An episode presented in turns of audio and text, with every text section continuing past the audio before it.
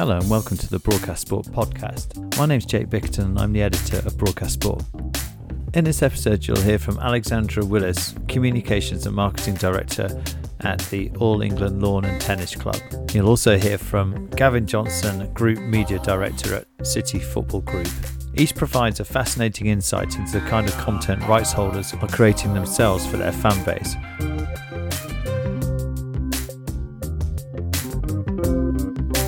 So this session is uh, all about fan engagement for rights holders. So um, we have uh, essentially Wimbledon uh, case study, which we'll be looking into for the Wimbledon channel. And also Gavin will be talking about um, City Plus and some other um, content uh, platforms that um, uh, are done for one of your, your football uh, teams, obviously Man City. Um, And there's a, a lot going on in this space, uh, you know, going direct to fan base. So we'll be sort of finding out why that's an attractive thing to do as a rights holder, um, how it kind of supplements the content that's out there anyway. And, um, yeah, we've got some, like I say, some really good uh, examples that we'll be able to discuss in this panel. But before we start, I'd like to let the panellists introduce themselves properly. So, Alexandra, do you want to go ahead and start with that? Thank you um, very much, and uh, uh, hello everyone. This is quite surreal, I have to say. This is my first sort of live conference experience for two years probably. Mm. Um, and it's amazing how quickly you get out of the habit of it. Yeah. Um, so it's uh, wonderful to be here. Um, I'm the Communications and Marketing Director at Wimbledon, uh, so look after all of our content and production uh, across all of our channels, um, our comms and, and positioning, and also some of the, the great partnerships that we have with the likes of, of the B B C and, uh, and others, and how we market Wimbledon to try and grow our audiences around the world. Good stuff. And Gavin? Yes, I'm I'm Gavin Johnson. Uh, yeah, it's amazing to be, I don't know about anyone else, but walking in, it's like a buzz. It's like, oh, there's people. Do you fist pump? Do you take your mask off and all that kind of stuff? So it's wonderful to be here and see everyone. Uh, yes, yeah, so I'm the media director for City Football Group. Obviously, Manchester City is the, is the biggest club within the group, but, we, but my responsibilities span across all eleven clubs that we now have. Um, as media director, I look after all of content, so any content output you see for Manchester City, from the match day all the way through to the documentaries we do, uh, all the way through the social, photography, um, and written word, everything we do is my responsibility. I've also got responsibilities for esports as well, so we are one of the pioneers in esports, and I'm, I'm responsible for that as well, but also I give support across the group um, when it comes to partnerships as well, so we don't have a lot of obviously significant partners, of which we amplify those partnerships via content, and uh, and a lot of my team look after that as well. Great stuff. Um, we'll get on to the questions next, but um, I'm aware that on the uh, displays we don't actually have the Slido number, and uh, while I was listening to the last panel, I hadn't written it down, so um, in case anyone also hasn't written it down and wants to ask questions at the end, it's um, the code is three six two five one zero, and you go to slido dot com to ask questions to um, Uh, panelists throughout the day. Anyway, um, we've got some interesting case studies that we'll be looking at, but first I want to find out why it's important for rights holders to get content directly to the fan base. There's obviously lots of ways that fans can see you know, stuff from Wimbledon and stuff from like Premier League clubs and stuff. So what, what kind of added value can you give them? Um, I mean, I, I suppose it's about being being present in, in the age of our time and, and in the world that we're we're living in. If you think about the the traditional model for, for rights holders, it was to package up your rights and give them to others to be your, your window mm-hmm. and, and your way to reach those audiences. And that remains an incredibly important part of, of what we do. Um, and I'm not saying this just because we're next to the B B C offices, but um, Wimbledon is what it is in this country, In, in you know in large part because of that partnership and the role that the B B C plays in, in taking the Wimbledon story to, to fans in, in this country, and the same with our media partners around the world. But there are these new opportunities and these new ways of reaching audiences in all sorts of different places, and recognising that there is value in, in being where the audiences are and being present in those places to continue to ensure that we're relevant. And um, generally in, in sport, and, and you know, I think some of what Gavin was saying around esports and, and others, it's about continually challenging ourselves to say, are we doing everything we can to remain relevant? Because There is so much out there. There is so much competition for attention. There's so much opportunity for fans to consume stuff. So making sure you're in you're in the right places, and and that almost being a value circle, because the more relevant we are to audiences around the world, the more relevant we are to our media partners, to our sponsorship partners, and mm. and so on. Mm. Yeah, I mean, you know, obviously all our games are broadcast um, live, or at least they were last season. Now it's slightly more selected, but I, I've only been at City for coming up to eighteen months, and I inherited a team who'd been um, renowned for innovation, and so that came like things like Tunnel Cam, which was a big thing that the City did. Inside City, for, you know, for those City fans in the room, is where we do like a twelve-minute segment going really in behind the scenes as to what's happening at, at, at the club. Um, obviously, we were pioneers with Amazon. We did All or Nothing in two thousand sixteen, two thousand seventeen, which is, uh, you know, and, and many clubs have, have done similar things uh, since. But, yeah, for me, working with the broadcasters around their live games, we see them very much as partners, and there's a big collaboration that goes on. In fact, last season, with all the restrictions due to COVID, there was obviously a bubble situation going, but I had uh, three of my team in, embedded within that bubble, and obviously the broadcasters had to be very careful about getting the players. So we we were capturing content, and we just give it straight to, to Sky or B T Sport or C B S or N B C, or, or it depends which partner it was. But that collaboration is really, really important. But I think there's so much stuff you can do outside of the live games, which which we've done before, but also we try to dial up, and I'll talk about it a little bit more. So when we signed Jack Grealish, obviously a huge superstar, big story news uh, with uh, obviously the transfer fee involved. But one of the key elements we do is we do a community project, and so we had to be very careful. So we had like sixteen kids doing a really cool thing, uh, you know, with the with the community aspect of what Manchester City is.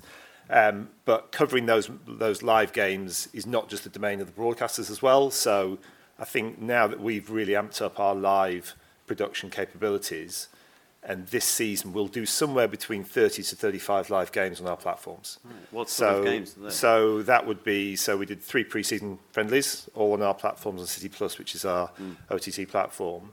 But then also we cover a significant number of, of women's games where, where we're allowed within the rights. We also cover uh, E D S, which is Elite Development Squad, which is the under twenty-threes, and then we also cover a significant number of the under eighteens as well. So across the season, we'll do thirty, thirty-five games, all produced in-house by, by the team that I look after. Mm. But also, that live element also comes to match day as well. So in the midst of the pandemic, when obviously no fans in stadium, how do we engage with fans? There's that big, big challenge we all had. We created a match day show, which um, was a bit clunky to start with, but now it's this real slick operation where we start an hour before kickoff, team news is out, we then come back at half-time, we then come back at full-time. Uh, we've built a studio in the stadium where we where we, where we film that from, uh, and it's done extraordinary numbers. Uh, but it, it's all about actually giving fans the flexibility to to watch what they want, where they want it, and um, but it complements what the broadcasters do. We can't show the rights. We, we live stream the commentary where we're allowed as well in, in between. But it's about, you know, as Alex mentioned before, it's about there's so many nuances as to where you can, through technology now, and obviously the price of things comes down, mm. you can reach and engage with fans on on deeper level in lots of different ways. We'll talk a little bit more about City Plus and the sort of things that you're doing, the documentaries mm. and stuff as well, shortly. Um, Alexandra, um, the Wimbledon channel, which obviously runs during Wimbledon, gives you a kind of snapshot of what's going on at that moment, doesn't it? And I think you've got the rights to show, is it one game from every set of the matches that are happening at that time? So when you go on, you can, it's a bit like being at Wimbledon, isn't it? You kind of see what's going on in each of the different courts, and then you do interviews with the, the tennis stars after their games, you know, within the grounds, and then you go and chat to fans. And it seems to me like a really nice way of of engaging with people that maybe aren't there but would like to be there. And it, and it does give you a proper flavour. And, and the other thing I really liked is uh, every morning I got an email with the, it's about two minutes of best shots, you know, from the previous day. And then there was like stuff that wasn't necessarily tennis that you do a little compilation of things. And, and I was watching those religiously every day, and I really got into it. And actually probably more so than watching it on T V, which is, uh, you know, congratulations on that. But um, do you want to tell us, Uh, you know, how long you've been doing the Wimbledon channel for, kind of what your aims and objectives are? Because I know there's a little bit of kind of sponsorship and partnership stuff mm-hmm. in there as well, isn't there? Well, firstly, thank you for your fandom. No, no, uh, it's, all, it's all, all true. All feedback is, is, is much appreciated.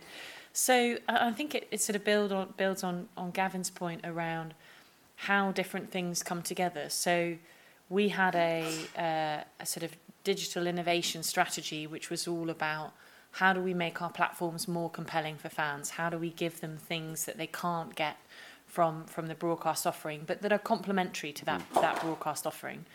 So there was that kind of innovation discussion going on. Then there was a, a rights conversation going on in terms of renewing with different media partners and making sure that those rights agreements were, were fit for purpose, and trying to move away from thinking of reserved rights that we're sort of grabbing and, and competing, but actually rights that we're retaining to promote our event. And, and again, back to this idea of this virtuous circle. But also um, the kind of third challenge that, that we particularly have, because we only happen for, for two weeks a year, is how, in a, in a nutshell, do you explain what it's like to be on the ground at Wimbledon if you've never been? Mm. Um, I don't know, a show of hands, how many people have been to Wimbledon? Um, okay, so you know, uh, uh, you you know what I'm I'm talking about. Hopefully, we have this expression, to know it is to love it. When you walk into the into the grounds and you have that experience, you think, oh my God, this is you know this is tremendous. But to somebody in a different country around the world, where maybe some of our traditions don't quite resonate, or they they're used to seeing what you see on T V, and that you see the environment of the court, but you don't see the hill, and you don't see the, the tea lawn where you've got the champagne bar and the Pimm's bar and the hot dogs and, and, and all of that kind of stuff. So bringing those three things together, we basically said we can accelerate our digital offering by having a live offering, a live um, channel. We could also uh, maximise the opportunity on different platforms. So YouTube had just launched their live stream with Felix Baum, what's-his-face, who jumped out of the sky. Um, Uh, Twitter were developing a live platform, Facebook were developing their live platform, so it was another way to be present in, in those environments. Mm. We want to show off the story of the grounds, and we've got these rights, and what can we do with them? And it ended up being uh, a sort of helicopter presentation that takes you around the site, presented from different areas of the site, not in a formal studio, so it doesn't feel like it's trying to be a broadcast offering. Um, it, it shows people what it's like on the grounds, but it's also something you can dip in and out of and, and, and understand, you know, what's what's going on. So as you say, the live rights that we have are we can go to each court for one game per match per set per hour, which when you add that up over eighteen courts is actually quite a lot of live footage. It ends up being about a third live, a third features and interviews, telling the stories and bringing to life the characters of different players that people have never heard of beyond mm. Serena Williams and, and Roger Federer and, and Andy Murray. Um, and, and really trying to, to bring in that, that different audience. The great thing as well is it's helped our media partnerships because we give it to them. So as they're all developing their O T T strategies, this is extra value for them to, to put in, in those environments and those That's places. Your broadcast partners, is it? Yes, our, our, our broadcast right. partners. Do um, people, do some of them show it? Or yeah, some of the content, right? yeah. Um, the uh, uh, Sky have it on their platforms in Germany and Italy. Mm. Uh, our Indian broadcaster Star Sports run it on their O T T. Um, so it's sort of currently occupying a, a bit of a, a sweet spot for us. We haven't yet gone after kind of on demand, um, and I think you know that that's probably the next frontier. Wimbledon means very different things to different people in all sorts of different places, and and it aims to be that that vehicle to try and get that across. The other point you, you mentioned just briefly is, is it is also a great vehicle for branded content. Mm. Um, it gives our, our branded content a different opportunity to, to come to life rather mm. than just in an on-demand mm. way. And Gavin, I know that you use um, City Plus a little bit for that as well, don't you? You've got lots of interesting ways of activating kind of brand partnerships in interesting ways and entertaining ways as well. Yeah. Um, do you want to talk a little bit about that, and then we can talk a bit about your... your full feature-length documentary as well. Yeah, so City Plus, as I say, it's, it's two pounds subscription every month, and it covers all those live games that I mentioned before, thirty, thirty-five live games, but we also put long-form documentaries on there. Um, so whether it's about you know, certain players, we had one for Sergio Aguero, Made, Made in Argentina. We had another one for David Silva, obviously a great, a great City player. We launched a Kevin De Bruyne one last year, which was uh, you know, absolutely an hour-long documentary about Kevin's life, absolutely extraordinary stuff. The one we launched this summer was was was Together, which was a documentary where we had our team embedded in the first-team squad for the last forty-four games. Uh, forty-four days of last season, uh, which is obviously in that time we won the Carabao Cup, we won the Premier League, and we got to the final of the Champions League for the first time. And what we did with that content, uh, we had an exceptional team producing it, but it wasn't just a fly on the, on the wall. They were embedded with the team. And as much as, and I've got a clip in a second, you'll see you'll see together in the clip, but as much as it was, we're in the changing room, in the team talk, in Paris before we played P S G back in April, but actually the things that people loved was the personal stuff with the players. So there's a, there's a clip of Kyle Walker helping the chefs make the pre-match meal. There's uh, all of the players asked for what's called Riyadh pasta, which is Riyad Mahrez's specialised pasta, and they all want the same thing uh, before every time. But also you get to see the connection that Pep Guardiola has with the players as well. This real, real, genuine, authentic, deep connection, and the celebrations in the changing room. So it's actually the stuff around the edges as well as the stuff, you know, in the big two one win or the draw or the defeat or whatever we had. So, yeah, so so what we created there, we created a, um, just under a two-hour documentary film, and that went out on City Plus as a preview screening, but then we then distributed it out on YouTube, uh, and various clips we then distributed to broadcasters as well. But I think the beauty of it, and it's done the big, it's been the biggest ever, you know, film that we've ever made. The numbers are really strong, well over two million on, on YouTube. But what we then did, you clip it up and you put it out. But what I also noticed is, in, like I was saying before, you personalise it by platform. So there's an element which we put on TikTok and Instagram Reels. There's a different element that we put on, on Twitter, because different things work in different ways. But the other thing I spotted, I don't know if anyone is getting a bit obsessive with TikTok. It's very addictive, by the way. But the uh, I then, you get served, if once I start looking at Man City stuff, you get served all the other Man City stuff. And so there's random fan accounts who's just, you know, some sixteen-year-old kid in his back bedroom who's clipping stuff up from the documentary, and, and I, I'm fine with that. But the numbers on these, because of the way the algorithm works, this one fan account had done about a million views of, of my content, our content, on his own fan channel. Wow. And I've got no numbers that can back it, but it, as much as I did two million on YouTube, which I'm so thrilled at, smashed K P Is, it will have done tens of millions via different platforms as well. And mm. so people are getting to know Kyle Walker. People falling even more in love with Pep Guardiola. People understand, you know, get emotional about Sergio leaving. So it, it's it's an amazing thing that you start with amazing talent to create the content, but then cut it up in different ways. And who produced all that content? Is that in-house? Or? So one hundred percent in-house. All right. The, the, yeah. the whole thing was, you know, as I said, we had the guys embedded. We've got amazing craft editors who... who uh, do some cool stuff, you know, and um, yeah, the whole team. I think the title credits, we worked with a third party, but apart from that, everything was done in-house. Wow, okay. And um, obviously you mentioned All or Nothing uh, right at the start. Mm. Uh, this looks like a kind of continuation of that. Did you see the success of that and think, actually, we can just bring all that in-house? Yeah, I, and I think because the players and the staff know our guys, we have a big advantage there. All or Nothing was a great collaboration. It's before my time, but from what mm. the guys said, it was a great collaboration. Mm. But because you know we're you know we're, we're in the in the first team building day in day out, and we work with the players, and the players, oh, would you mind just doing this for us? And so there's a bit of a you know exchange of benefits between the two. Mm. Um, but there's a, there's a trust element, but also but also we know when to step back. You know mm. if we have yeah, a yeah. bad defeat or something's happening or we've got to give back, and also we know what we can and can't put out because it's highly confidential in terms of tactics and things like that, which we'd never put out. Yeah. So there's there's a big trust element, which is there's always that, you know, that's a challenge, but uh, broadly, we, we you know, it works quite well. Do you think your players are more relaxed because they know that it's kind of being done in within their group? Yeah, it, it takes time though, and COVID is a real real challenge on that. But I mean, it, you know. I've got another example in a second where, where that worked really well, actually, which we'll probably come on to in a moment. Yeah, okay. Yeah, we, well, that's another clip as well, isn't yeah. it? Yeah. Yeah, okay. Um, yeah, before we do, um, Wimbledon's obviously, you know, a set period of time, and then you've got to wait a long period of time until it's on again. So how do you keep that fan engagement going um, throughout, and what sort of platforms do you use? So um, I, I think this is one of the things that we, we're debating constantly, and certainly in, in my time at Wimbledon's been a, a regular topic.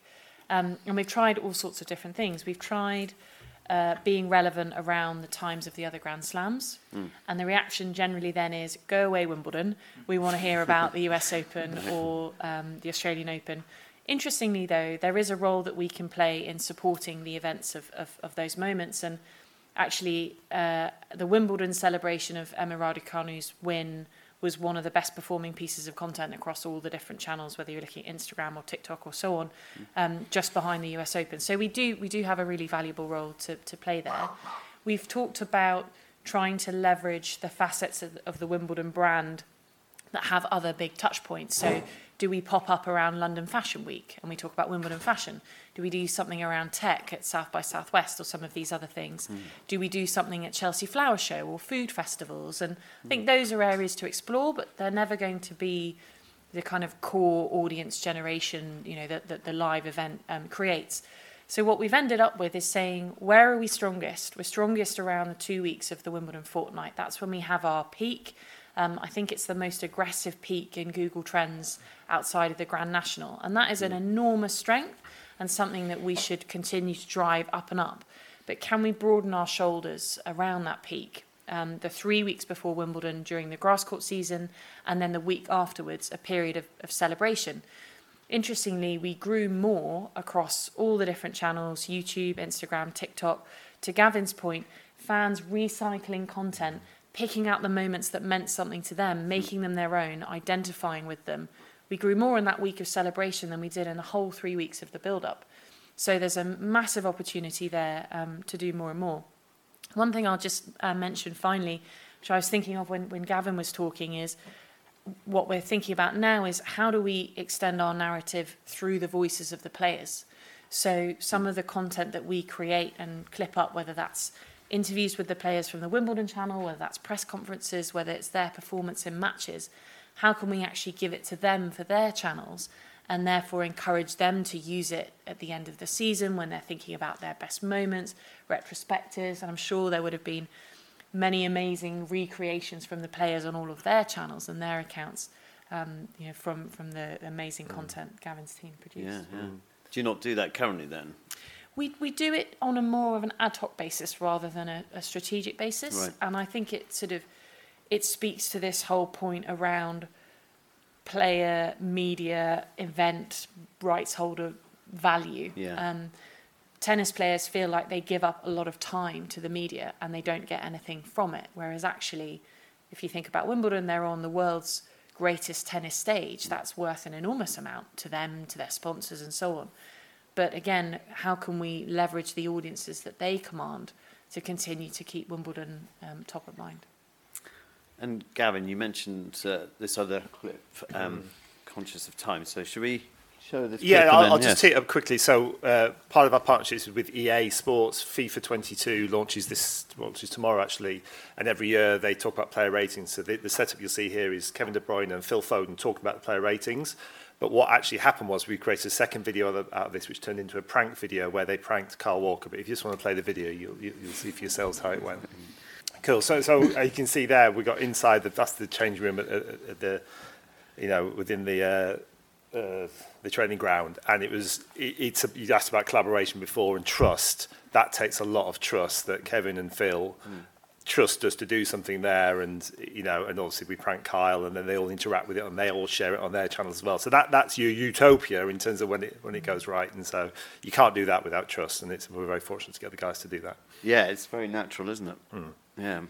Um, we have absolutely tons of questions and very little time, and. Um, I'm conscious of the type of question, so I'm just going to choose a few of the very broad ones here. Um, and uh, okay, yeah, this is, this is good. It says, what patterns and trends are you seeing emerge for content on social media? Uh, what will be your approach towards TikTok and I guess the other platforms? Does it vary? You know, do you put different content out on TikTok to say Insta and Facebook and? Um, I'll, I'll go quickly. So, um, yeah, we've always you know, had the luxury, given that Wimbledon happens once a year, so we can bring in a dedicated team. Um, we've always programmed our content for different channels and tried to make the best of the channels rather than taking one thing and just trying to put it everywhere.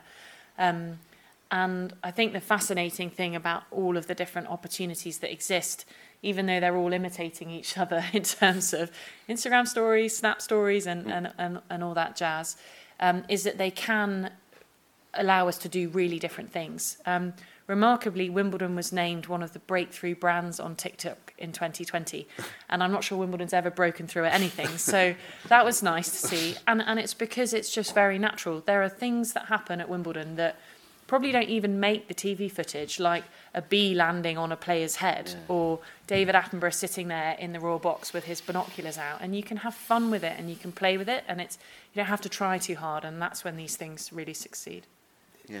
Yeah, I mean, we have an in-house team with very different skills. So what you saw with the documentary film with Together, that was the, the guy who edited virtually all of that, Craig, that is what he's phenomenal at. So it's about putting in that. Then with the guy, Alex, who leads the TikTok and the Reels thing, he just has an eye for it. He gets the connection with the players. He's got that certain person, cheeky personality where we push the edges, mm. go to the boundaries a little bit. Mm. And it is about, um, for me, having the team that understand their different skill set and just letting them fly with it and trusting them as well. You know, these guys, well, a lot of trust in these guys, but they're also they're, they're professional enough to know the, the boundaries too. But it's, yeah, you've got to personalise it by different platforms. And yeah, TikTok and, and obviously Reels is an imitation of TikTok. It's it, it's absolutely flying at the minute.